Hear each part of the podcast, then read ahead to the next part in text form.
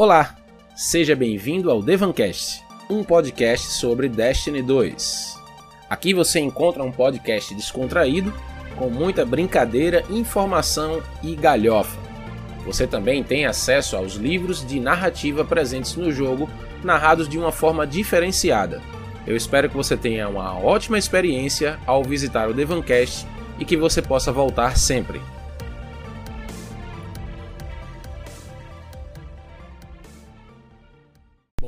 Sejam muito bem-vindos. Hoje, uh, ah, 6 de abril de 2023 e a Vanguarda está no ar. O microfone tá ligado? Tá. Uh, essa é a última live da semana, tá? Como eu falei para vocês ontem. Uh, eu tô fazendo uma curta viagem, não é uma viagem, né? Eu vou pro litoral. Uh, até o domingo à tarde. Então vocês não vão ver a minha cara feia aqui na sexta de manhã, né? na manhã de manhã. É... Eu não tenho aula hoje também, né? A professora avisou na terça-feira que não ia funcionar também o estabelecimento. Eu fico até mais tranquilo que eu não queria ter que faltar, né?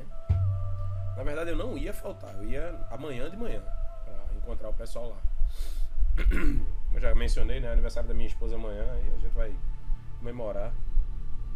Faz um tempinho que ela não tira férias também, precisa de um descanso.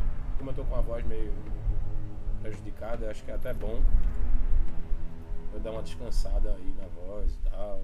Enfim. Descansar aí nesse feriadão, né? O Lore Lero. É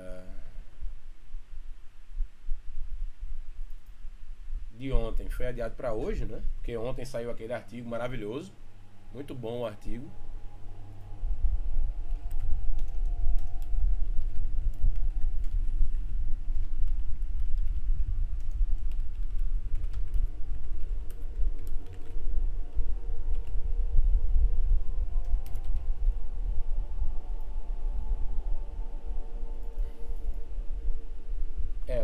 Boletim, acho que à tarde. Bom dia a todos aí. Raul, que aí, como é que tá a Luizinha? Julinha, Luizinha, tudo certinho? É... O boletim sai por volta das 16 horas.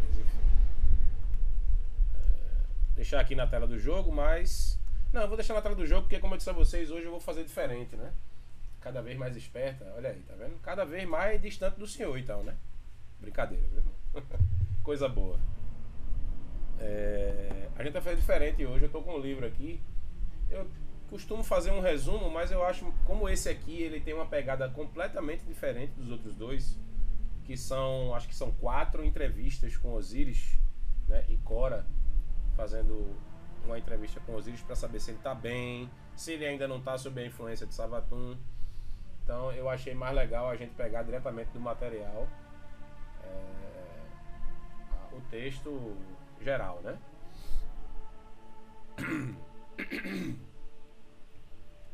Qualquer dúvida que vocês tiverem no decorrer da leitura, é, vocês podem me interromper aí e perguntar. Se eu achar necessário, e eu acho que vai rolar algum momento assim, é, a gente para aqui para é, visualizar algum texto extra além do livro, que geralmente tem, né? A, é, weblore, é, peças de armadura.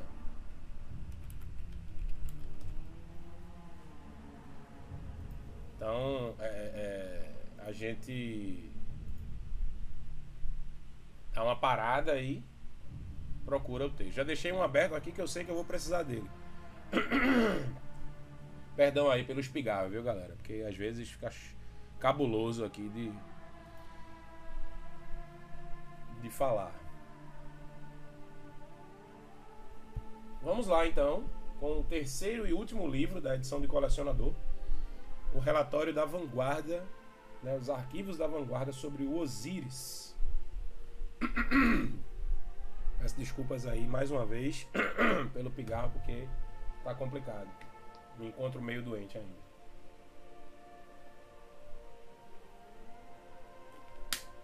Vamos lá, vou começar aqui devagarzinho para não forçar muito a voz, né?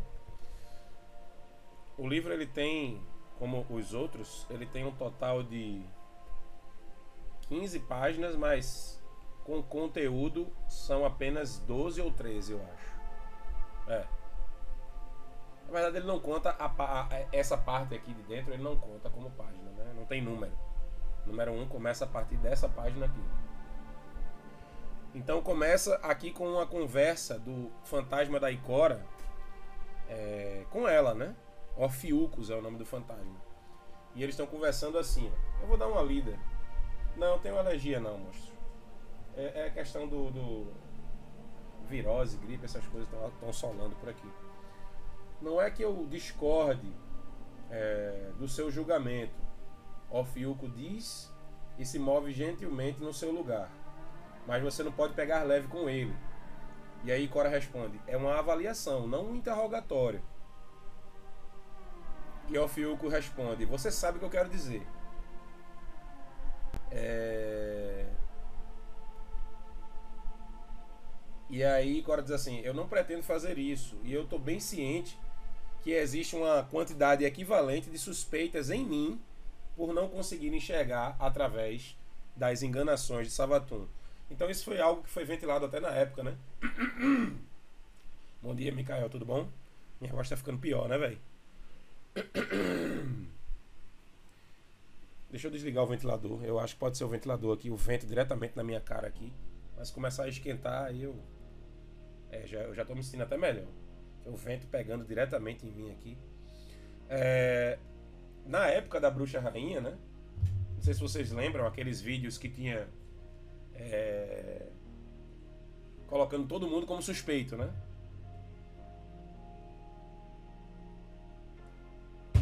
E a Ikora figurava como um desses suspeitos.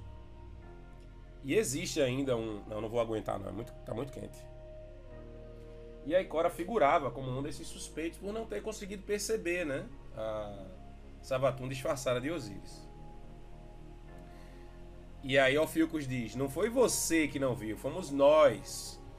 E aí o fantasma da Ikora diz que é, é, foi uma série de fatores e acontecimentos muito complexos que não dá para colocar nas costas de uma pessoa só de não ter visto. Tipo, Zavala não viu, Ikora não viu, o fantasma dela não viu, o fantasma do Zavala não viu. Todo mundo que interagiu com Osiris não viu. São 14 não viu. Todo mundo pensou que era o luto, né? Pela perda da Sagira. E aí a Ikora até fala assim: ela nunca conseguiria personificar Osiris de forma tão bem sucedida se Sagira estivesse viva.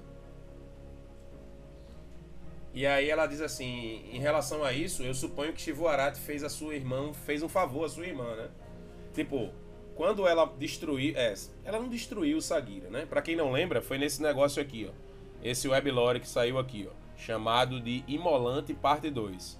Tem a parte 1 e a parte 2. A parte que a Sagira morre é aqui na parte 2. Isso é um weblore, não tá em nenhuma peça de lore do jogo, é, armadura, livro, nada. É um artigo que a Band soltava geralmente antes das expansões é, e ou temporadas para enriquecer mais a história antes da temporada começar. Aí aqui no final é, é aqui no final onde tem esse não tema, né? Aí ele aqui embaixo ele chega na Lua e vai até o abismo perene. O abismo perene é onde fica a área ali da pirâmide lunar, né? Perto da pirâmide lunar. É... E aqui ele começa a brigar com as forças de Shivuarati. E aí aqui Osiris dá uma amostra de por que ele é um dos guardiões mais poderosos da história do Destiny, né? Ele Ó, asas solares entraram em combustão nas costas de Osíris. Em cada mão ele portava uma lâmina da alvorada, ou seja, é algo que a gente não consegue fazer. O nosso arcano é, é, manifesta uma espada. Osíris manifestava duas espadas. E aí ele começa a jogar, né? É, é, arremesso de energia solar, né? Luz solar. E ele continua voando aqui, né? Utilizando o, o, o, o alvorecer, né? E aí ele usa também os ecos dourados, né? Ah, Edson, eu não me lembro desses ecos dourados. Deixa eu tentar mostrar para vocês aqui. Era uma como se fossem cópias, né, do Osíris que ele utilizou, a gente viu pela primeira vez na Maldição de Osíris, né? E tem um exemplo aqui num num transmate. Tem um transmate aqui que mostra. Acho que é da quinta temporada, não? Da quarta. Não, peraí, calma. Aqui, ó. É exatamente igual aos reflexos dele. Até o barulhinho é igual. Viu ali que aparece umas cópias tremendas? Vou mostrar de novo. Até o barulho é igual.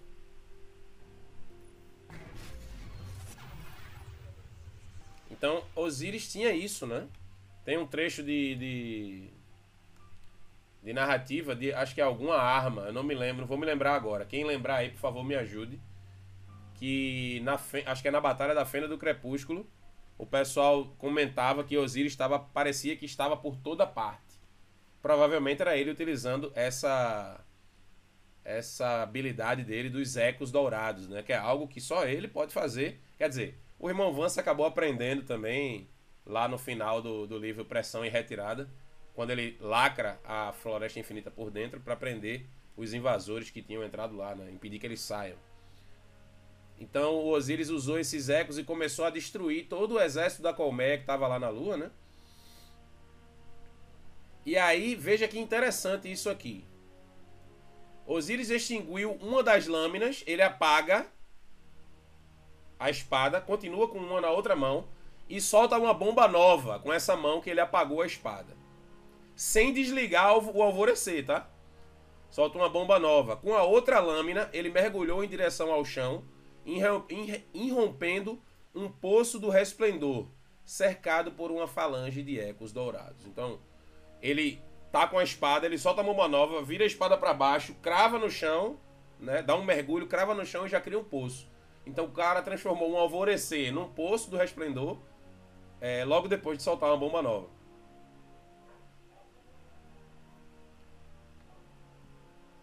E aí Osiris está aqui brigando e tal.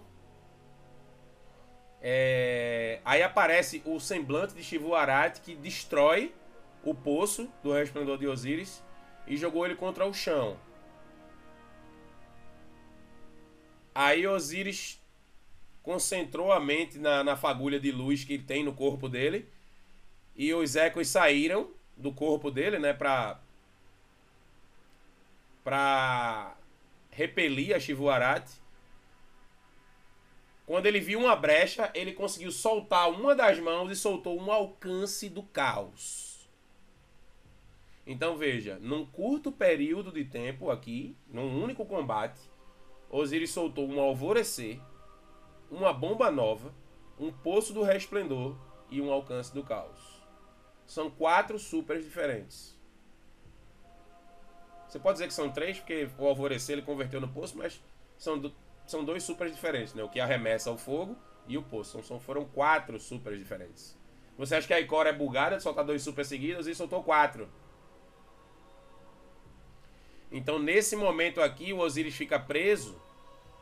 E aí a Sagira se sacrifica, né? Detona a luz dela aqui, ó. Uma luz ofuscante irrompeu do núcleo de Sagira e a despedaçou. Uma onda de luz engoliu todo o abismo. O sacrifício dela purificou qualquer traço da presença de Shivuarati. Então aqui a Sagira se sacrificou por causa de Shivuarati. É por isso que a Ikora falou aqui.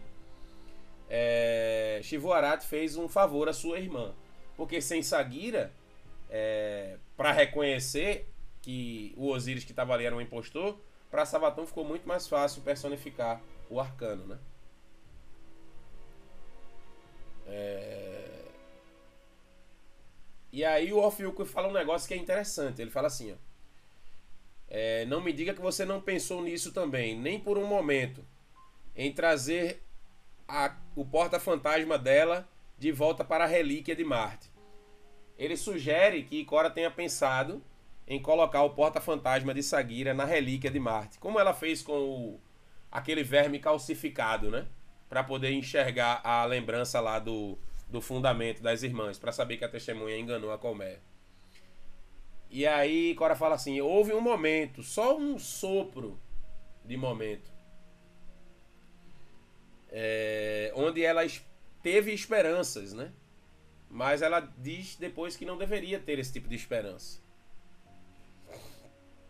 Aí o Fiuco rebate dizendo que esperança com frequência não oferece sabedoria. Aí Cora diz assim: é, toda a esperança do mundo não muda os fatos. Uma relíquia da treva é, dificilmente seria capaz de restaurar um fantasma forjado quase que totalmente de luz, né? largamente, amplamente de luz. Não importa o quão bom isso seria, se Sagira pudesse simplesmente voltar com Osíris e apagar esses meses. Né, que passaram, esses últimos meses que passaram. Aí Alfilgos até fala, os problemas da gente nunca se resolvem tão fácil, né? Aí Cora faz uma piadinha, né? Isso não é verdade. Eva levanta e nos providencia problemas perfeitamente corrigíveis. Aí o fantasma dá uma risadinha aí. Será que a gente deve consultar se a testemunha tem medo da alvorada? Eles começam a fazer umas brincadeiras. E aí Cora fala assim: é... Cadê aqui? Eu vou falar com Osiris sozinha, mas eu vou deixar as gravações disponíveis para você, para o fantasma dela, né? Eu tenho certeza que você pode encontrar alguma coisa que eu tenha perdido. E aí ela fala assim: um passo de cada vez. Porque o fantasma fala: você sabe que ele nunca mais pode estar pronto para trabalhar em campo de novo, né? Aí Cora diz: certamente ele não gostaria de ouvir isso. Mas um passo de cada vez. Né? Ser liberado para trabalhar em campo antes que a gente faça qualquer avaliação é, não é muito legal. Então, é, ela vai primeiro fazer um, algum, uma série de conversas com ele para saber se ele é capaz. E aí tem aqui, é, antes da conversa, Cora faz uma nota contextual para poder a pessoa que lê, provavelmente o Alfiuco, né, o fantasma dela, ler tem o contexto da conversa antes de ler a conversa. Então ela diz assim: ó, assunto. Primeiro, primeira conversa, né? Primeiro interrogatório com Osíris. Avaliação, por assim dizer, né? Como ela falou. Notas contextuais. Osíris parecia menor do que a minha memória dele. É como se uma versão, é como se a versão dele que Savatun imitou fosse baseada nas nossas expectativas. O homem maior do que todos nós e a longa sombra que ele sempre lançou. Ou talvez ela interpretou um Osíris recém-separado de Sagira, é, um que ainda não tinha sentido o peso da perda, ou não tinha recebido a chance de sentir esse peso.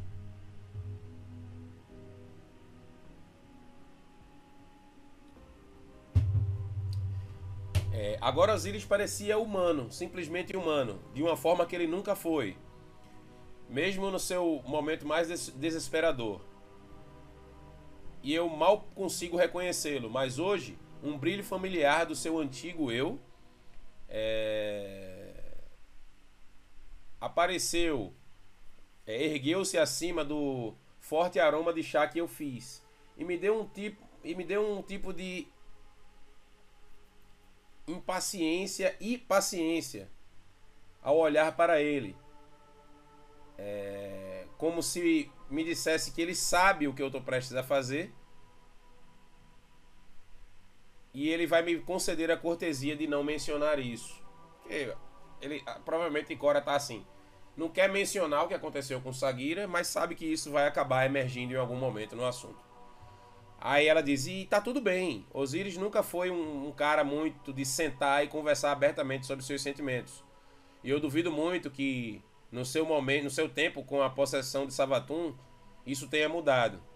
Ainda assim, como eu disse a Ophiuchus, é...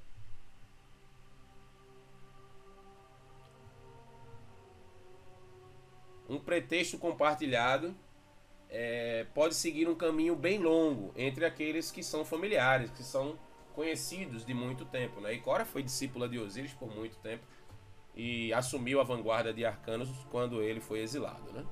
E aí começa a conversa. É, as conversas eu vou avisar quando é. é tá, aqui tá a marcação Osíris e Icora, eu aviso. Primeiro começa com Osíris. ele falando assim: se você vai tentar poupar os meus sentimentos também, Cora. Aí Cora diz: É, passou pela minha mente ser educada com alguém que foi preso por nosso inimigo por um ano, sim. Aí Osiris diz: Isso, isso foi indigno de mim. Aí Cora responde: Você vai ter que se, se esforçar mais do que isso para me ofender, Osiris. Aí Osiris dá um sorriso e diz: Vamos ver como isso vai. É, é, vamos ver como isso acontece, né? Como isso vai acontecer. Eu presumo que você queira falar sobre a inteligência que eu ganhei, né? Quando tava, é, quando ele conseguiu enxergar coisas da mente de Savatun enquanto ele estava compartilhando o corpo, a mente com ela, né? Aí Cora diz: Sim, você não falou muito sobre isso, só que você lembra pouca coisa. Eu quero começar do último lugar que nós vimos, que nós encontramos você antes que você tenha sido. Que nós vimos você, na verdade. Antes que você fosse sequestrado e tenha estabelecido a cadeia completa de eventos. É... Tem um pouco de confusão sobre quando você era você mesmo pela última vez. Aí Osiris dá um resmungo e fala assim, depois de uma respiração, é, respirar profundamente. Foi na lua, no mesmo lugar onde eu perdi a Ícora completa, Sagira. Aí Osiris fala. Mas aquele era um local do poder de Shivuarat. Era, era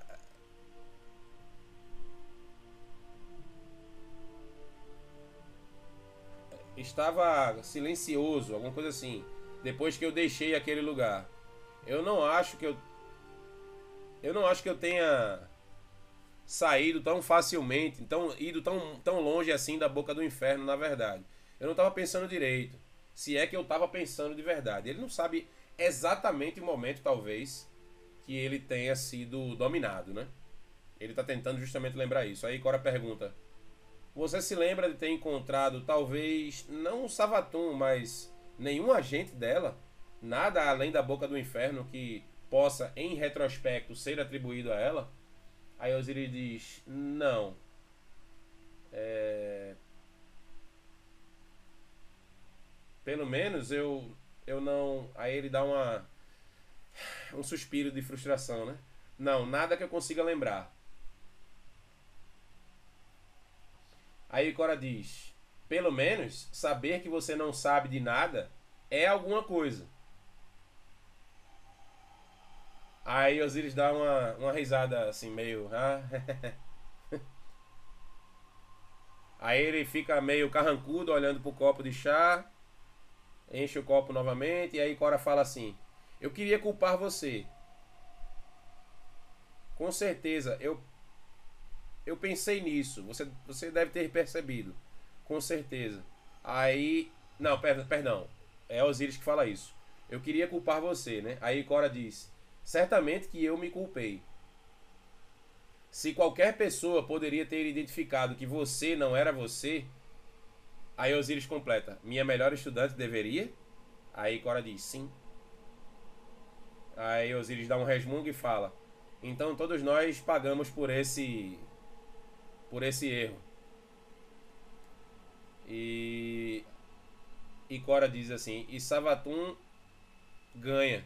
E os ganhos de Savatun, bem, é, você está ciente dos custos criados pela insuficiência de discernimento da verdade. Aí Osiris diz: sim, eu estou bem ciente. Aí os dois ficam em silêncio, sem falar nada. E aí Osiris fala: talvez essa culpa esteja mal colocada. É, afinal, se ela fosse descoberta, o que ela teria feito em resposta? Isso é uma pergunta interessante. Se a gente descobrisse no meio do ano, antes de Sabatum se revelar, que Osíris não era Osíris, era Sabatum, o que teria acontecido? Será que as coisas teriam transcorrido da mesma forma? Ele teria fugido, ela teria fugido e procurado Marasov para fazer um acordo? Ou a gente teria prendido ele e tentado tirar ela do corpo dele de outra forma? Fica aí o questionamento, né? E aí Cora até fala algo nesse sentido. Ó. Ela poderia ter adiantado os planos dela simplesmente para oferecer uma barganha, que foi o que ela fez, né? Talvez ela soubesse menos das operações da vanguarda, isso já era uma vantagem. Talvez você nunca tivesse retornado para nós, também. Talvez nossos guardiões tivessem invadido o mundo trono dela, independente de qualquer coisa. Afinal, é... eles são muito motivados quando novas armas e velhos amigos são envolvidos. Novas armas é ótimo. As variáveis envolvidas dariam até mesmo uma máquina de predição muita dificuldade em saber o que aconteceria. Aí Osiris faz, hum, então talvez você não devesse ter feito a barganha em primeiro lugar, Ikora. Aí Ikora diz, Osiris. Aí Osiris fala, não, não receba minhas palavras como é, guiadas por um desejo de me tornar um Marte. É, que eu estou vivo é, e aqui agora é um dom que eu não pretendo desperdiçar. Aí Cora diz: então não desperdice. É... Aí ele fala assim: mas eu não estou completamente é, é, sem saber do estado das coisas na cidade. As pessoas vêm me questionar. É, qualquer coisa que eu tenha mantido depois do meu exílio ou qualquer coisa que Sabaton ganhou na minha, na minha ausência, né? É tudo inútil agora. Tipo, tudo que ele. Tipo, é, Osiris, quando ele retornou, né? Todo mundo pensou que era Osiris, pô, ele tava recuperando a reputação dele. O São 14 até fala isso quando você vai no hangar, né? E aí Sabaton. E aí Osiris bebe o chá e fala de novo. As pessoas deveriam questionar seus líderes, incluindo a vanguarda. Mas onde a liderança não é apenas desafiada, mas também não confiada, então tem muito espaço para expandir o caos. Até mesmo corrupção. Aí Cora diz: Eu sei, acredita em mim, eu sei. E aí Osiris fala: Você acredita em mim, Cora? E Cora diz: Eu gostaria de dizer que sim. Talvez seja melhor dizer que eu acredito em você, que eu confio em você, Osiris mas eu ainda me pergunto se eu confio na minha própria percepção. E aí Osiris responde: Ok, tudo bem. E aí. É... É, tem uma conversa final aqui dessa primeira. Desse primeiro. Terminou né, o interrogatório com Osiris, né, a, a avaliação. E aí Cora vai conversar com a Fiuco, né? E aí o fantasma fala: Bem, ele é Osiris. É, eu não sei o que mais nós esperávamos. É, e Cora ocultou um sorriso e envolveu a sua mão em volta do pequeno gravador. Você brinca, mas. Você acha que ele soa demais como ele mesmo. E aí Cora diz: Talvez eu, tenha, eu esteja sendo cautelosa demais. Talvez eu pense é, muito sobre o que será percebido numa falha. É, e aí eu tô sendo muito cautelosa ao extremo por causa disso. É natural, né? Todo mundo foi enganado, então toda cautela é pouca, né? Ninguém sabe se. É, até o momento a gente não sabia se Osiris ainda estava sob influência ou não, né? Esse relatório muito provavelmente se passa antes da, da queda da luz, né? Dos acontecimentos da queda da luz. E aí o Alfilco fala, é um pouquinho de prevenção. E é, tá tudo bem, é isso mesmo. Aí Cora diz, é, colocando isso de lado, eu não me preocupo com Osíris. É, apesar de suas muitas qualidades, ele é apenas humano. Até mesmo uma rocha pode se quebrar com o tempo. E as pessoas não são tão resilientes quanto, quanto rochas. E aí vem a segunda entrevista de Cora com Osíris. E aí vem as notas contextuais que diz assim: Osíris e eu conversamos de novo, talvez uma semana depois da primeira conversa, me no mesmo local, seguro, o meu escritório. Não é a melhor solução. Ele ainda não está com sua força total, mas as preocupações de segurança é, triunfaram e ele concordou com isso. O chá era diferente. Eu tentei. Aí ela fala sobre o chá. Isso aqui não é interessante, não. Deixa eu ver aqui.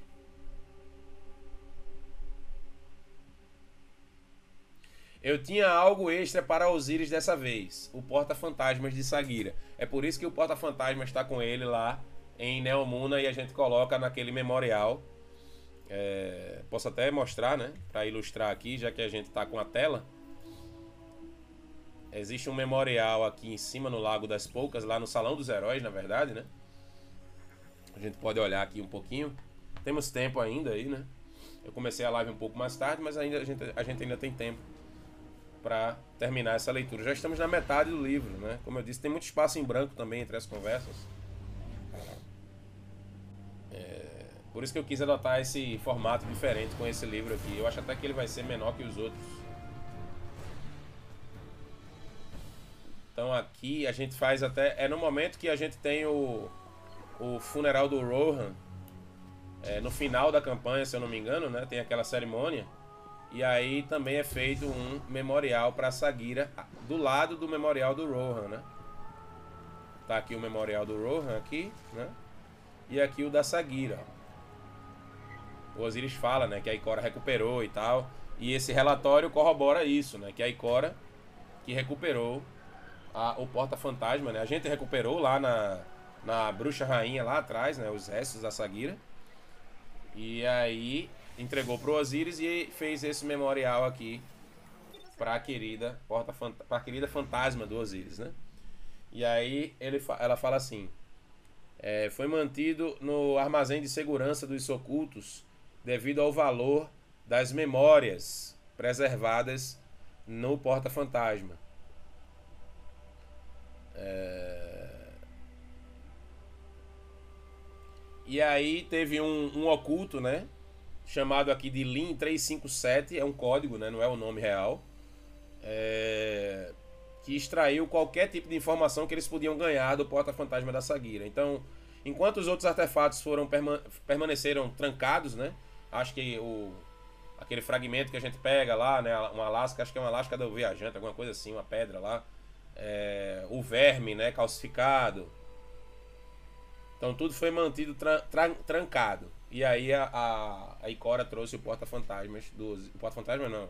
O a fantasma do Osiris, né? O que sobrou dela. Uh, da Sagira. Eu oferecia a, a, o porta-fantasma da Sagira, né? Já que ela morreu, dá pra dizer que é o porta-fantasma mesmo. Já que como tá escrito aqui, né? A carapaça da Sagira sem nenhuma outra indicação do que eu queria dizer, do que eu queria cumprir fazendo isso ao entregar a ele.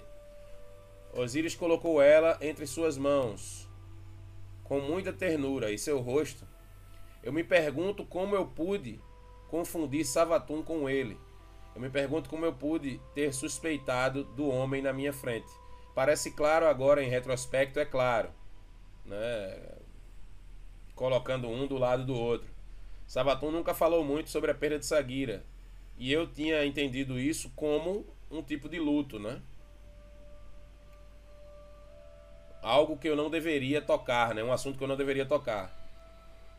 Eu pensei que não era da minha alçada dizer a ele como ficar de luto, como passar pelo, pelo período de luto, nem é, onde Shivuarati, nem onde Shivuarati, então o Império Cabal estavam batendo na nossa. Quando, né? O Império Cabal e Chivará estavam batendo na nossa porta.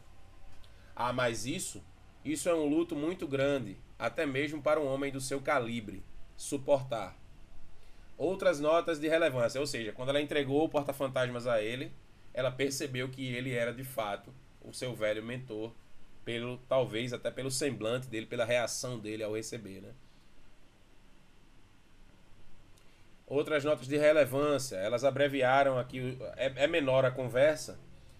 Falamos de delicadamente de questões táticas por alguns minutos, mas não nos aproximamos dos problemas emocionais depois de um certo ponto. A mente de Osiris está afiada como sempre.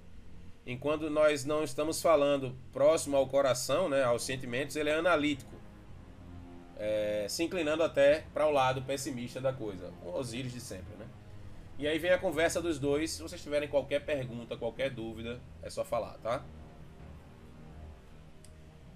E aí Osiris fala assim: é, Eu imagino que você tenha chegado a alguma conclusão, então. Aí Cora diz: O que faz você dizer, o que faz você dizer isso? E Osiris diz: Você não teria devolvido ela a mim se você duvidasse. É, se você ainda duvidasse, né? E aí Cora diz: Não, eu não teria devolvido. Valeu, meu querido, tamo junto. Aí Osiris: Hum. Eu devo ter esperado que o seu cuidado, a sua precaução, superaria a sua emoção. E aí Cora fala assim: é... A decisão ainda é minha. Na verdade, é altamente improvável que Savatun repetisse o mesmo truque duas vezes. E além disso, ela está morta. Aí Osiris fala: Ela está? De verdade? Me disseram que ela tem um fantasma. Isso é verdade. Né? Aí Cora diz: Imaro, sim, ele ainda vive. Mas nós estamos mantendo o corpo de Savatun em segurança. E meus ocultos limparam a área é, de traços genéticos que tenham sobrado. E aí Osiris fala: Mas isso não é nenhuma garantia. E aí Cora responde: Essa tática funcionou na Idade da Treva. E permanece, parece permanecer funcionando nós ainda não temos nenhuma evidência de um reaparecimento dela. E Osiris faz: Hum, eu não ficaria tão certo. Ela conseguiu fazer muitas enganações maiores. E aí Cora responde: Os fantasmas também acham que isso não é possível, com as precauções que tomamos. Uma desintegração poderia ser catastrófica para essa causa mas manter o corpo intacto e inacessível parece funcionar.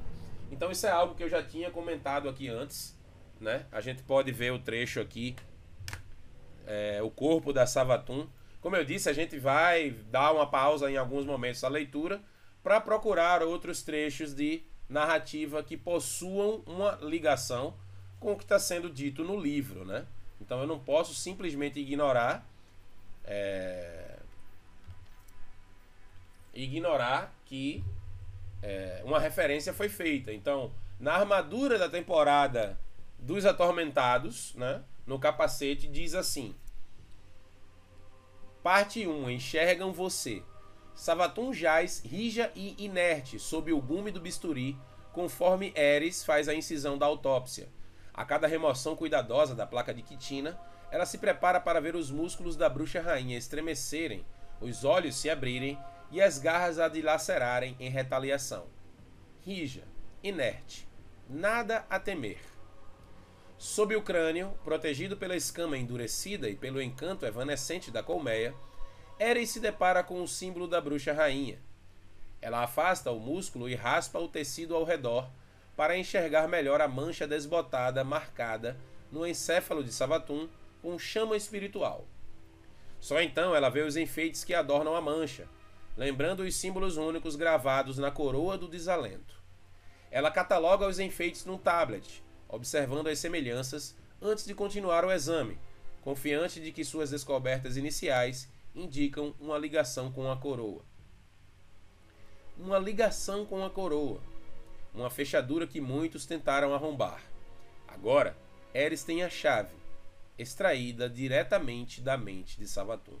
Então o corpo de Savatun está de posse da vanguarda, né? Os ocultos recuperaram o corpo, limparam todo o resto de material genético que poderia, porventura, ser utilizado para trazer a Savatun de volta, né? É, porque até se desintegrar o corpo, o fantasma consegue trazer de volta. Mas como o corpo ainda persiste, o fantasma está ligado àquele corpo, entendeu? Então, é, ele tem que ressuscitar o corpo lá. Da, da, é vinculado ao corpo, né? É engraçado isso. Eu acho que talvez seja por isso. Isso também tenha sido feito com o Alak Ru. Eu não tenho como provar que isso foi feito. Mas é fato que o fantasma do Alak Ru também foge. Quando a gente derrota ele, né? Então o corpo da Savatun está sendo preservado. Provavelmente numa câmara criogênica, enfim. para evitar até a decomposição, né? E aí é, é o senhor, Lorde. E aí diz aqui, ó. Uh... Osíris fala assim, né? Quando Icora diz manter o corpo intacto, intacto e inacessível parece funcionar. Aí Osíris fala: a idade da treva foi há muito tempo atrás. Quem sabe que inovações a colmeia tenha trazido para os fantasmas? E aí Cora diz: eles ainda são fantasmas. E aí Osíris devolve para ela dizendo: ainda são mesmo só fantasmas? E aí Icora fala assim: Enquanto nós podemos distinguir entre, entre portadores da luz e guardiões, não existe equivalente para os fantasmas. E uma diferença na nomenclatura dificilmente faria muita diferença às suas capacidades. E aí Osiris diz: Precisamos ficar preparados para uma trama que não conseguimos ver, Icora. De onde vem tanta confiança quando a rainha das mentiras é o oponente? E aí Cora diz: Nós temos uma, uh, nós temos um informante quando se trata da colmeia, um objetor consciente.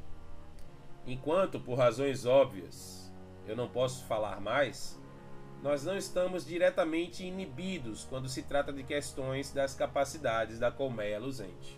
Aí aqui ela está falando do Finch, né? E aí Osiris diz: Então me conte quando você puder. E aí termina essa esse, essa segunda conversa, né? essa segunda análise de Cora com Osiris, né? E aí vem a ter... aí vem a conversa de Cora com Orfiuco, né? Toda vez que ela termina de falar com Osiris, ela vai conversar com o fantasma. E aí ela fala que ele ficou em silêncio depois que ele escaneou o segundo relatório, nessa segunda conversa. E Cora também não pressionou ele a falar nada, ficou lá esperando.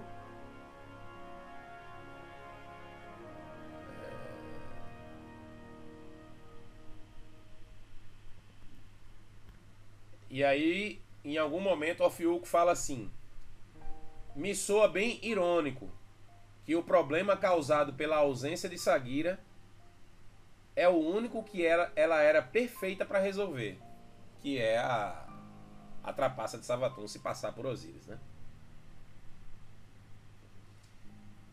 Aí Cora até fala, né? É uma ironia paradóxica, né?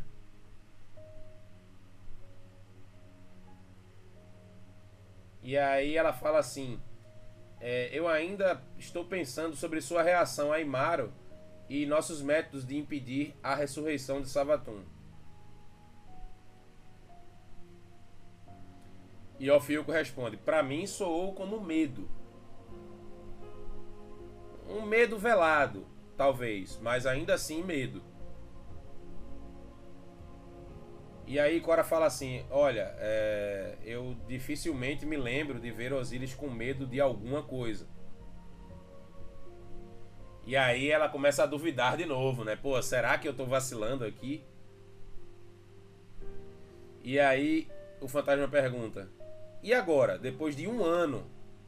Osiris passou um ano possuído por Savatun, né? E agora, depois de um ano possuído por Savatun? E aí Cora não diz que pensa, né? Percebe que não teve, não tinha estômago para terminar o pensamento, então ela não fala nada. E aí vem a terceira entrevista.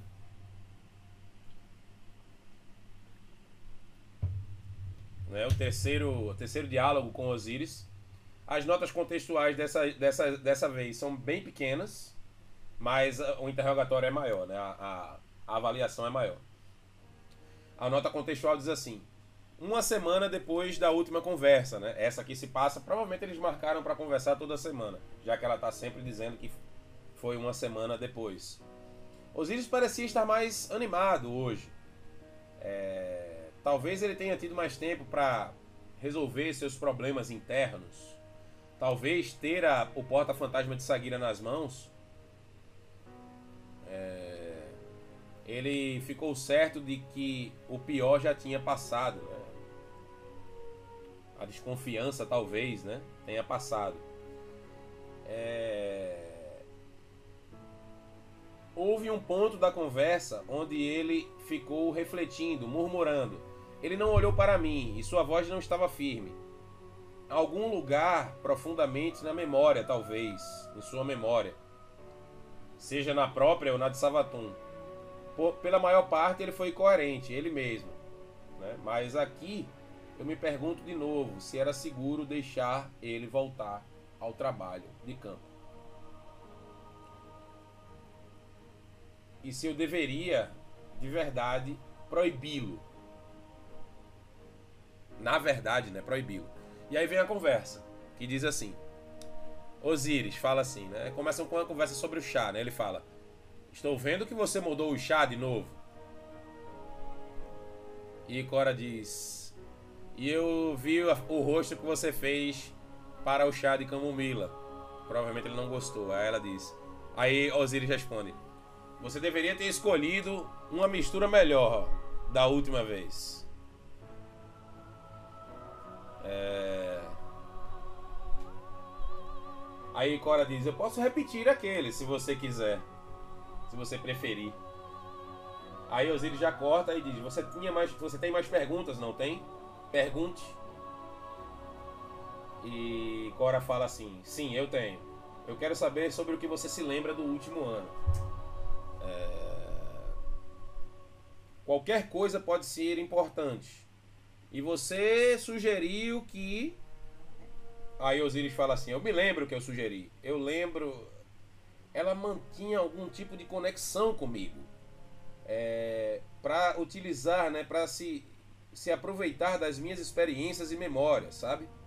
Na maioria das vezes eu era delirante e perdido na, eu estava delirante e perdido na treva. Ocasionalmente eu tinha lampejos. E aí Cora pergunta: lampejos? Aí ele sim, dela, dos seus pensamentos, dos seus sentimentos, é, conhecimento que certamente comprometeriam uma deusa dos segredos. Então isso não pode ter sido intencional. Alguma coisa deve ter ido errado em seus planos. É e poderia comprometer sua natureza, pelo que eu me lembro. E aí Cora fala: tem um certo, uma certa quantidade de coisas a que isso poderia ser atribuída: a influência da treva, as relíquias de Nezarek, a intrusão das forças de Stivuarat durante o ritual, que podem ter perturbado a influência de Savatum, ou talvez a morte dela e sua ressurreição possam ter tido algum efeito em você. Aí ele dá um resmungo, né? Hum. Debater as razões não me interessa. Os dados, sim. É, nós pensávamos que Netuno era um beco sem saída, uma esperança que nunca se realizou. Mas ela sabia algo sobre isso, ou talvez alguma coisa lá que trouxe o poder dela, alguma enganação ou verdade escondida algum blefe que ela guardou contra a testemunha e seus discípulos. E apesar de meus sentidos estarem obscurecidos, é, essa parte estava bem clara dentro do seu mundo trono. Havia um segredo que ela mantinha escondido de todos, né? o famigerado véu, né? É, Osiris fala: Eu não entendo completamente o que eu vi, e para um humano entender uma mente da colmeia? Quantas lendas de catabase nós temos, Icora? É, catabase não é o guardião, tá? É um conceito que ela explica aqui. Catabase é uma. Vamos. Né? A gente tem que ver, né? Catabase é uma referência ao mito de descida ao submundo e retorno. Pronto, é isso mesmo. Catabases é a palavra grega que na mitologia refere-se à descida ao mundo subterrâneo, ao mundo dos mortos. É, então, é, simbolicamente podemos pensar em uma vivência dolorosa de descida aos subterrâneos da alma. Então, ele fala isso, né? Quantas lendas de Catabase nós temos? E aí Cora responde: Nós atualmente temos dezenas de histórias sobre descer ao mundo dos mortos. É Porém, pesquisas indicam que muitas mais tenham existido, perdidas nas camadas da história da humanidade, que nunca é, poremos os olhos. Matematicamente, existiam cerca de centenas de histórias parecidas e descidas ao submundo. Né? A gente pode pensar aqui em Orfeu, é, Dante, né? É... Deixa eu ver se eu me lembro de mais alguém aqui. Que Jazão também. Que usou o Velocino, né? Não me lembro se Odisseu também. É, Odisseu. Tem aqui, acabei de ver. Ó. Orfeu, Odisseu, Aquiles, Enéas e Dante. Né, que desceram ao submundo, por assim dizer. Então, tem várias lendas, né? Isso só pegando da mitologia grega e, e, se você for pegar de outras mitologias, tem vários também, né? E aí, Icora cita aqui, ó, vários, né? Icora cita vários aqui, ó. Inanna e Dumuzide. Vamos dar uma pausa aqui para dar uma olhada nesses mitos aqui que eu acho interessante para contextualizar, né?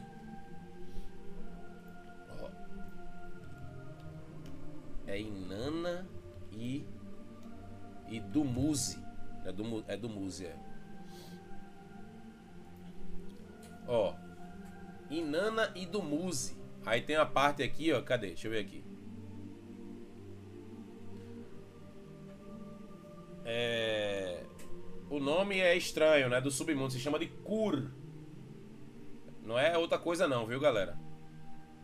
É C-U-R, tá? Ó a palhaçada aí, viu? Aí a Inanna, ela desce no submundo também, né? É, tem que explicar aqui, porque a galera é complicada. É... E aí ela é morta, né? Porque ela foi. Ela tenta conquistar o domínio desse. Da rainha do submundo. E aí ela. Ela é, é considerada arrogante e o pessoal julga, condena ela e ela é morta, né? A Inanna é morta. E aí o que acontece? Eu tô achando estranho que alguém resgatou aí. O som saiu do resgate aí, Rosenda? Só me tira essa dúvida, por favor. Porque eu não escutei.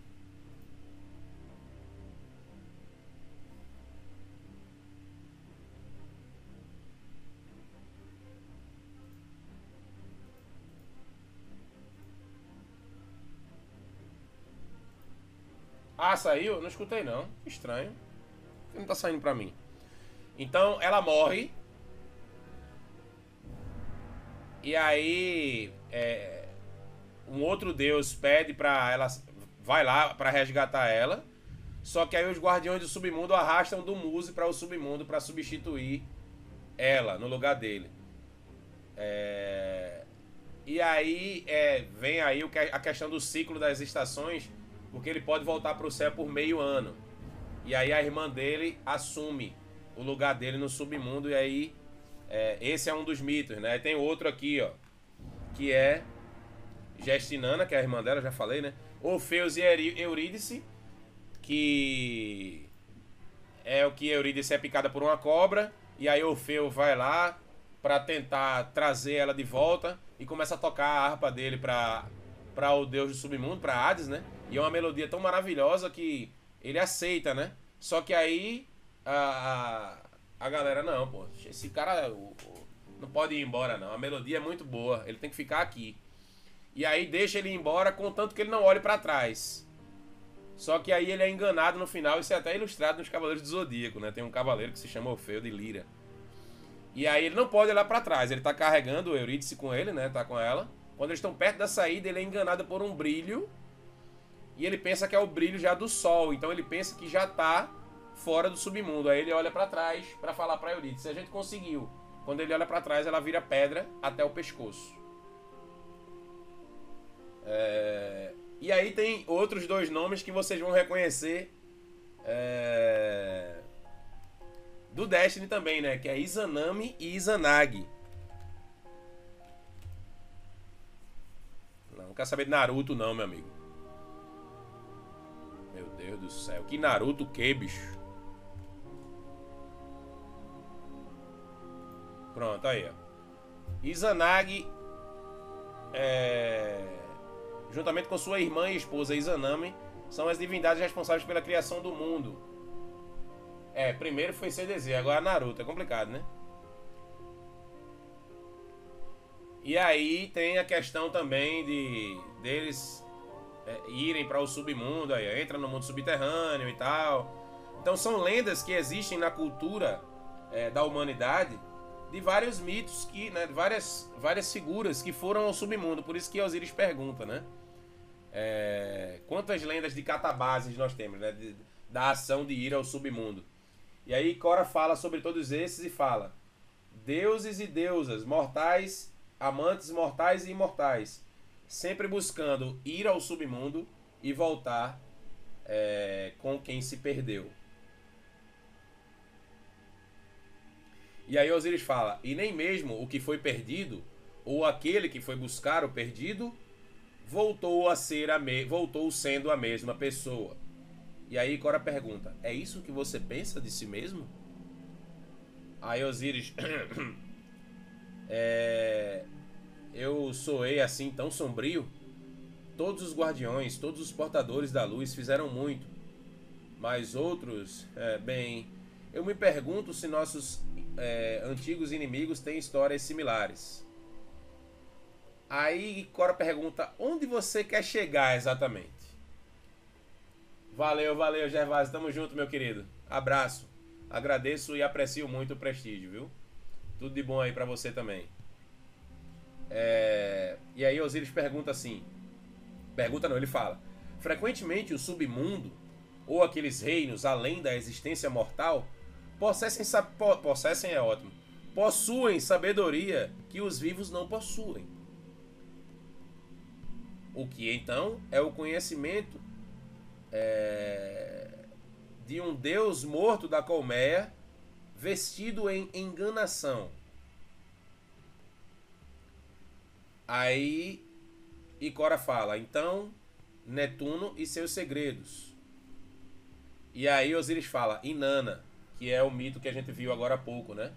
Da que queria tomar o trono da irmã do submundo e aí foi morta. Né? É, e o marido. É, e aí ela foi resgatada e o marido assumiu o lugar dela. E aí Cora diz: O que é isso? Aí Osiris fala: Um pensamento. Um eco de um pensamento. O retorno do submundo. E Inanna é, se despiu de seu véu. Faz sentido. Eu não entendo. Véu aqui não é o véu que a gente tá falando, tá? Que tá escrito de letra minúscula, é um véu, tipo, é uma metáfora que ele tá usando. Faz sentido, eu não entendi quando eu senti pela primeira vez os sussurros, carregando a sabedoria para longe do submundo que ela desceu, né, a Inanna, é, quando ela pisou no solo e viu a luz do sol novamente. Aí Osiris começa a murmurar para si mesmo, né? Foi o trecho que a Ikora falou nas notas iniciais. E aí ele limpa a garganta. Cora, essa testemunha, eu não vou falar isso de forma. É, é, eu não tenho uma forma melhor de dizer isso. Mas fez com que ela ficasse preocupada. Não na forma que ela deve ter ficado. Aliás, fez ela ciente. Não da, é, da forma que ela ficou em relação aos guardiões que avançam explodindo tudo da batalha com poder e convicção e nenhuma restrição. Eu ainda sinto a preocupação dela em relação à testemunha, né? a preocupação de Sabaton em relação à testemunha. Contudo, eu não consigo te dar nenhuma prova.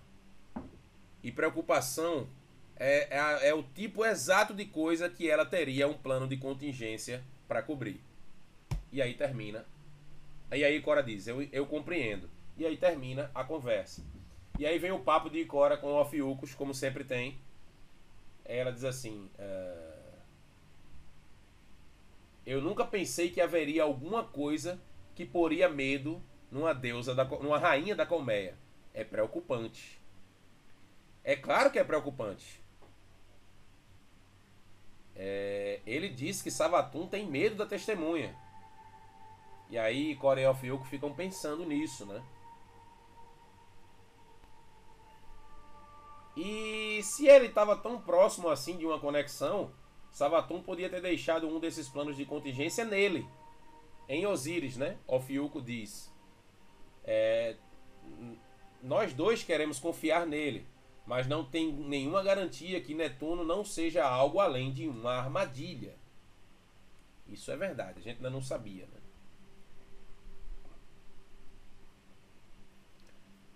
É, e aí Cora fala: se nós é, concluirmos, né, assumirmos que Osíris roubou o conhecimento não testemunhado, não visto, não conhecido, então isso é um tesouro, é, um segredo que pode nos trazer alguns rascunhos úteis.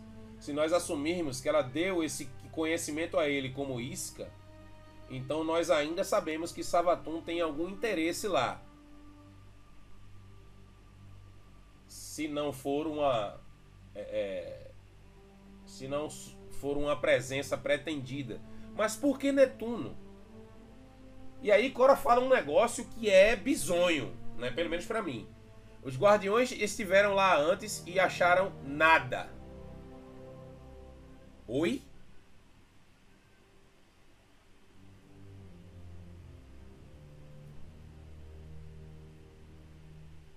Quando? Onde? Ela afirma que os guardiões estiveram lá antes e não acharam nada. Quando?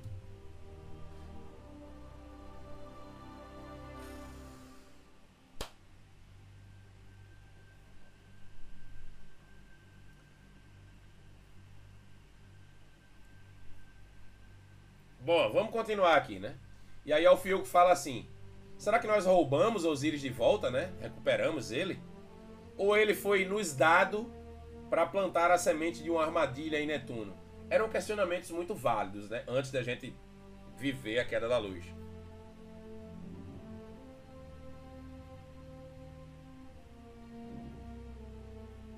Com todos, aí Cora responde: é, com todos os esforços que fizemos e ainda assim montaram a guarda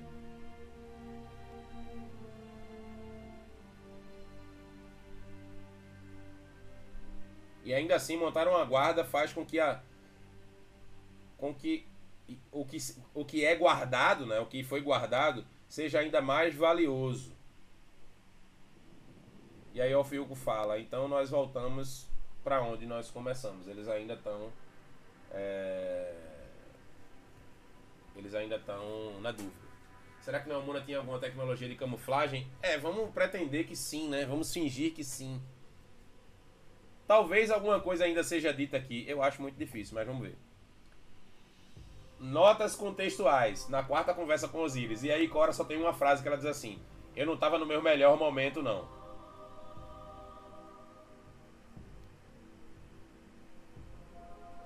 E aí Osiris fala: O que houve? Não tem chá dessa vez?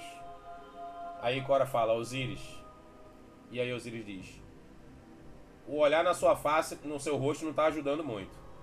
E aí Cora dá uma pausa e diz: Você está bem? E aí Osiris fala: É claro que não. Você deveria perguntar, perguntar uma, fazer uma pergunta mais sensível. E aí Cora faz: Tudo bem. Então deixe-me começar dizendo que você é tá superando as expectativas, né? É...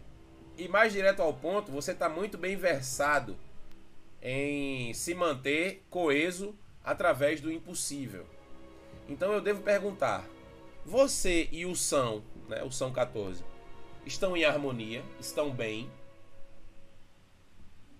E aí Osiris fala: tá, tá tudo bem, e dá uma pausa. Depois ele continua. Talvez bem seja inadequado.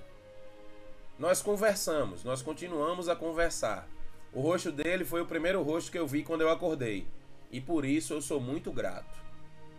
Aí Cora fala: Que bom. quando ela estava usando seu rosto, Savatun era distante de todos. É, nós entendemos isso na época como um luto. O São mencionou que tentou alcançar você com sucesso limitado.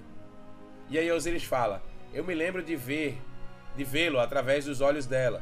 Eu tentei chamá-lo, mas ele estava distante. Talvez tenha sido melhor que eu não me lembre de mais nada. Vamos ver esse trecho aqui que o Osiris tenta falar com o São.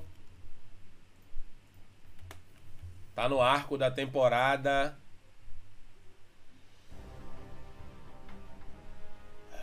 temporada dos seletos.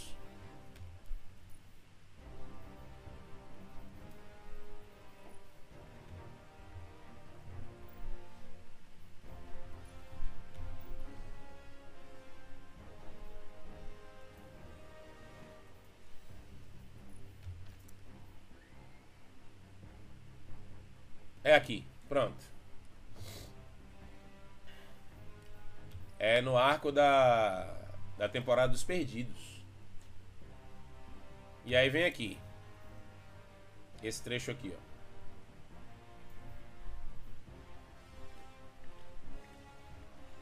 Ouço a voz dele, me projeto até a superfície. São.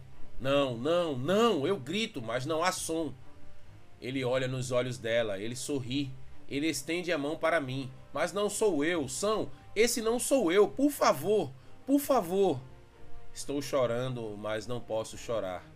Sou nada, apenas calor e ódio, apenas enjoo e vergonha.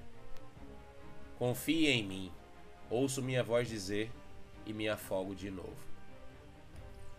Então aqui Osiris tenta falar com o som, mas não consegue, né? Eu lembrei desse trecho, queria trazer para vocês aqui, que é quando ele comenta com Icora, né? E aí ele pausa, né? Se recuperando por, por essa lembrança.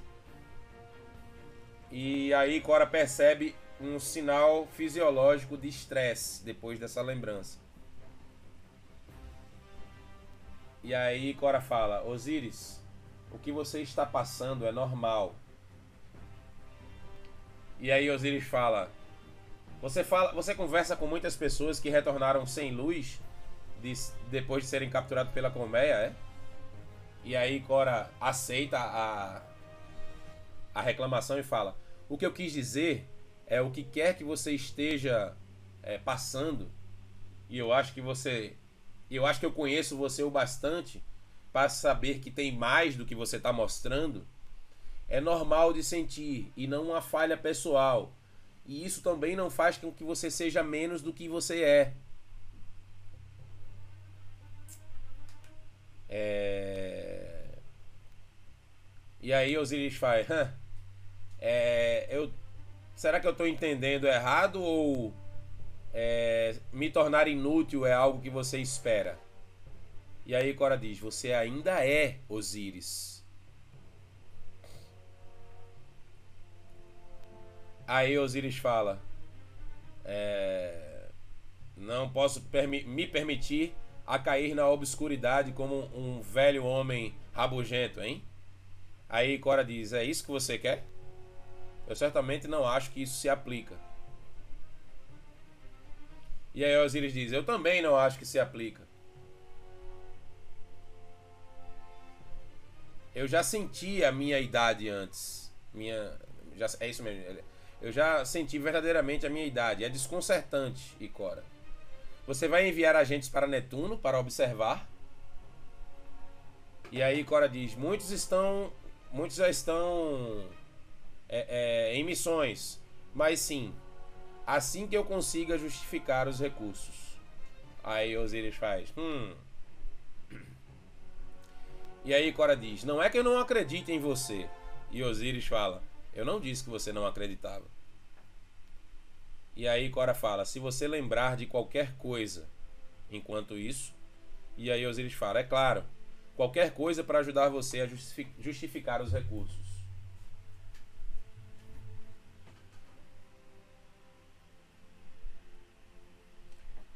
E aí. Uh... E Ofiucos e, e Cora conversando de novo, né? Aí ele diz: Será que, nossa, isso não foi muito bem? Soa melhor do que. Eu avisei, não avisei?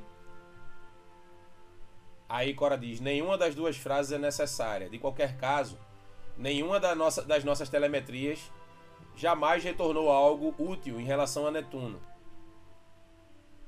Qualquer plano da Era Dourada que nós fizemos para aquele planeta nunca frutificaram. E aí o Filcus fala. É...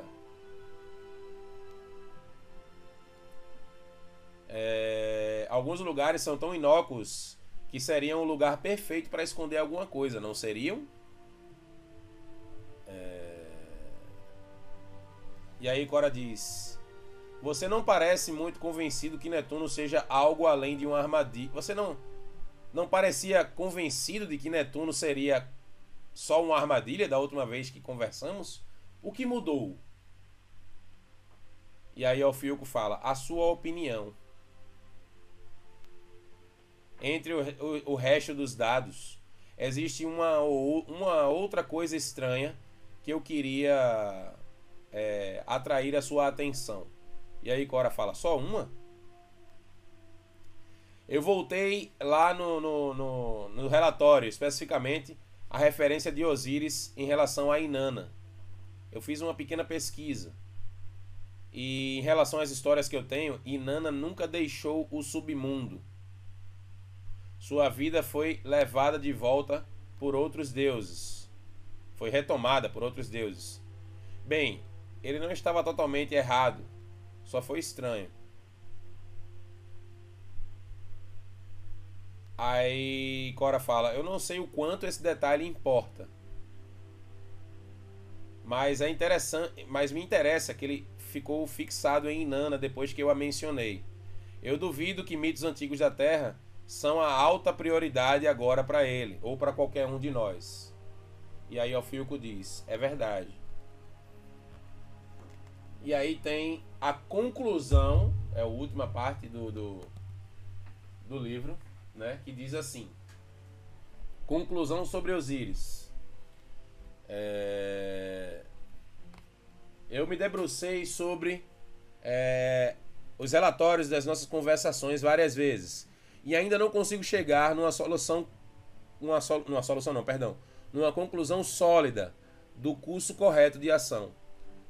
Osíris age como qualquer pessoa agiria quando atingido com um incalculável luto e trauma, algumas vezes ele mesmo e algumas vezes distante, algumas vezes inclina, é, inclinado a ser reservado e outras vezes a debater tão ra rapidamente quanto. Ele está consciente, pelo menos, mas na minha experiência, a consciência com frequência cresce de forma frustrante se ele não conseguir resolver aquilo com o qual ele luta, né? os pensamentos com os quais ele tem que lidar. Ele não tem mais a luz. Isso é uma afirmação de Cora e o próprio Osíris afirmou isso. Tá? Ele não tem mais a luz. Nem um companheiro para tirar do perigo e. É, é... Como é que eu posso dizer isso aqui? É... Frear seus instintos mais irresponsáveis Apenas isso já faria com que ele fosse um perigo si, para si mesmo, se não para os outros no campo de batalha. Ainda não está muito claro se ele está completamente livre da influência de Savatun, e as perguntas sobre Netuno permanecem. Eu ainda não, tem, não recebi nada dos ocultos é, enviados para vasculhar essa localização. É, liberar Osíris para trabalho de campo carrega seus próprios riscos. Além dos enumerados acima, a percepção pública de que ele é completamente confiável e aprovado pode causar é, reclamações, é, reclamações, ódio né, em relação a ele ou ambos. Será que ele vai achar tão ruim ser restrito de que ele e aí ele simplesmente vai fazer tudo por conta própria, né? Ele vai acabar quebrando o isolamento. Se esse for o caso, é melhor sancionar os seus movimentos do que impedir e ele ir do mesmo jeito.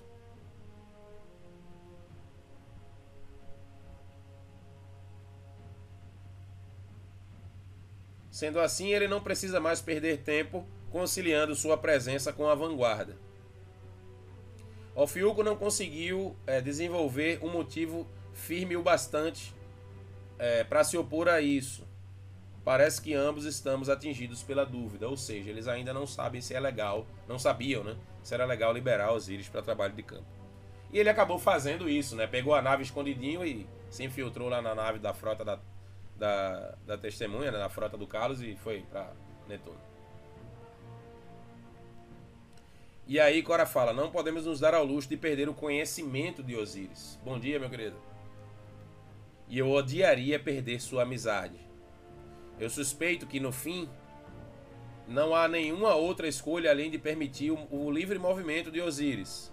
Dito isso, atrasar essa decisão o quanto for possível para dar tempo para ele se curar, para nos dar tempo para pesquisar, talvez seja o melhor de várias das nossas várias opções imperfeitas.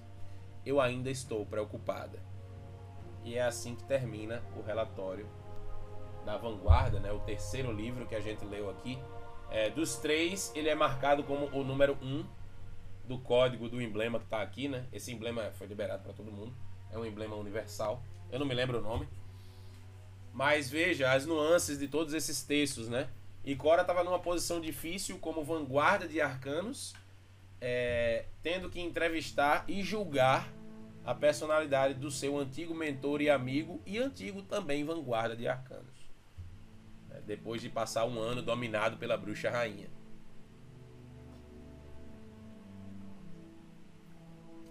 Mas a gente entende que Sabatum ela correu muitos riscos e um desses riscos foi ela abrir a mente para o Osíris que acabou escapando aí esse conhecimento sobre Netuno, né? A Sabatum, inclusive, ela em alguns momentos sente emoções humanas, né?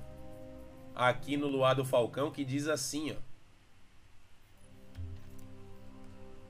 Que sentimento é esse? Eu não pedi para sentir. Eu não entendo. Eu não quero sentir. O corvo é tão tranquilo em sua ignorância. O brilho da fogueira ilumina seu semblante pálido e a esperança em seus olhos dourados me fascina. Cadê a criança angustiada que eu esperava? Ele bebe de uma garrafa aberta de vinho, contrariando as recomendações de seu fantasma. O guardião o incentiva e eles riem. A comemoração é de arrancar os cabelos. Ela estava no corpo de Osíris e ia arrancar que cabelo? Nenhum dos dois tem motivo para tamanha alegria o mundo deles acabando e os dois se debatendo feito criaturas estrebuchantes na última centelha antes de um buraco negro. Parecem ignorar a impermanência, a futilidade de sua existência diante da aniquilação cósmica. Agora o guardião bebe de pé perto do fogo. O fantasma dele também pede que os dois não bebam. Eles se envenenam por pura diversão. Me lembro das minhas irmãs, de momentos passados em praias mansas, contemplando uma infinidade de estrelas repletas de possibilidades e maravilhas. Me dá saudade. Que sentimento é esse? Eu não entendo, eu não quero sentir. Eles comemoram a vitória sobre os possuídos. O corvo faz uma arma com a mão e brande a garrafa de vinho quase vazia na outra, como se fosse uma espada. O guardião está pensativo, sentado numa pedra diante da fogueira meditando sobre o segredo que guardam. O corvo percebe, mas tenta disfarçar. Ele quer o guardião bem disposto, quer demonstrar apoio para que os dois possam comemorar juntos seus triunfos. Como iguais. Me lembro de casa, me lembro do calor do sol e do abraço da minha família. Me lembro do rosto de meu pai. Me lembro de todos aqueles que eu traí. Tanto sangue derramado em nome da imortalidade. O calor do sol me queima essa memória na pele. Que sentimento é esse? Eu não quero sentir. O fogo já quase apagou. O corvo caiu e não consegue se levantar, apesar de insistir que está bem. O guardião revira as brasas com a ponta da espada. Os fantasmas conversam entre si numa conspiração silenciosa. A festa acabou, mas eu sinto sua confusão de emoções. Uma miríade de sentimentos complexos quando bastaria um único foco específico. há uma afinidade crescente aqui, apesar de imprudente. Que sentimento é esse? Então ele. Ela, né? Ela começa a ter uns sentimentos que ela não. Não quer sentir, né? Tem um outro trecho, eu acho que é no mesmo arco que eu estava lendo aqui. Deixa eu ver aqui. Não, é não. É não, é. Caraca, eu não vou lembrar.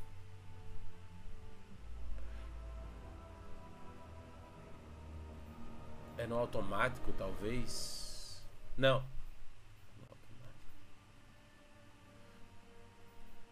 É no Cresura Melo.